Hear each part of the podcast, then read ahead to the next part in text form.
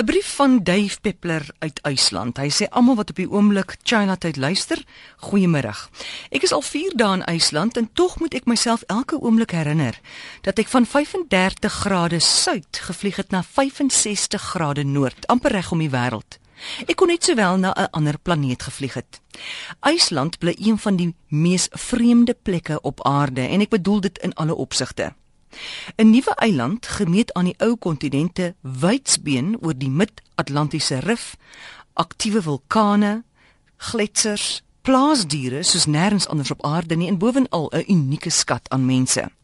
Nou IJsland sidder en beef want seismies is dit van die mees aktiewe plekke op aarde.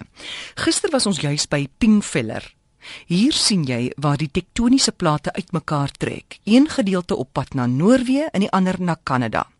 Toevallig is dit ook hier waar die demokrasie sy beslag gekry het toe die eerste IJslanders hul parlement hier gevestig het in die 1300s. Een keer per jaar het hulle hier saamgekom en daar is gesamentlik besluit oor geloof, politiek, straf en beloning. Terwyl jy hier was, was jy vry van vervolging, maar indien die parlement jou skuldig bevind het, is jy terstond onthoof of verdrink. Veel erger was die straf van loslaat, waar jy die landskap ingestuur is en enige iemand kan jou soos 'n wilde dier jag. Tog het hierdie oënskynlike wreedheid een van die mees verdraagsame volke op aarde tot stand gebring. Ons het by die eerste minister se huis verbygery, 'n eenvoudige en netjiese huis in 'n stil woonbuurt hek oop na die pad met geen wag in sig. Die vorige premier van IJsland, Johanna Sigurðardóttir, is gay en almal is trots op haar. Gister was Gay Pride in Reykjavik en ek was verstom om te sien dat dit 'n familiedag was met kleuters in reënboogkleure, almal aand deel en vier aan hulle gemeenskaplike diversiteit. Jy ry stad uit, dan sien jy perde, beeste, honde en skape wat geneties suiwer gebly het sedert 10 die 1300s. Hier is die diere wat destyds saam met die Vikings op hulle houtskepe gekom het en tot vandag beskerm word teen genetiese verdunning. Nou die skape lyk komieklik. Wolballetjies op tannestokkie beentjies, gesigte so spoedels. Man, maar dis die perde wat jou bybly. Lieflike diere, puimsteen swart of cappuccino bruin met vlasblonde maanhare en kuif. Taai en gehoorsaam, die ideale perd vir ekstreme omgewings.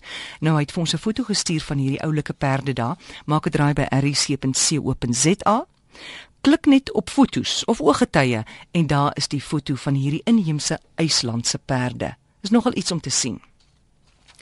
Dave sê, kom dit by energie? Is IJsland die skoonste plek op aarde? Net waar jy in die aarde boor, tref jy stoom en met stoom het jy silwerskoon en goedkoop elektrisiteit. Die land is deurkruis van sterk riviere waar eindelose hidroelektrisiteit opgewek word, opgewek word. Huise in Reykjavik word met aardwater verhit.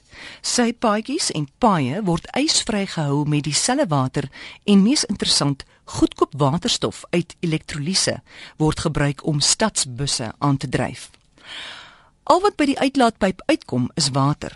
Hier is soveel surplus energie dat daar gedink word om elektrisiteit na Europa uit te voer met 'n onderseese kabel. Kan jy glo?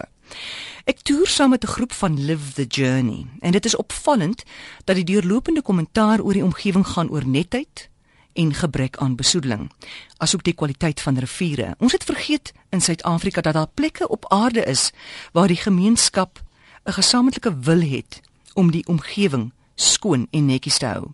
En juis hier lê die tragiese les vir ons in die suide. Hoe lank gaan dit neem voor ons mense besef dat die aarde net soos 'n bank werk?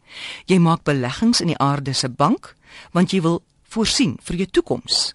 Die bank gee jou rente, dis nou lewensmiddels en verseker dat jou toekoms veilig en volhoubaar is. Wat doen ons?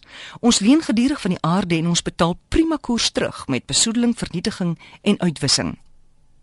Kom ons slag IJsland toe en sien die templaat vir 'n volhoubare bestaan. Ingesluit in hierdie templaat is 'n voorskrif vir 'n ordentlike lewe en 'n lewe met wederwysige respek en verdraagsaamheid.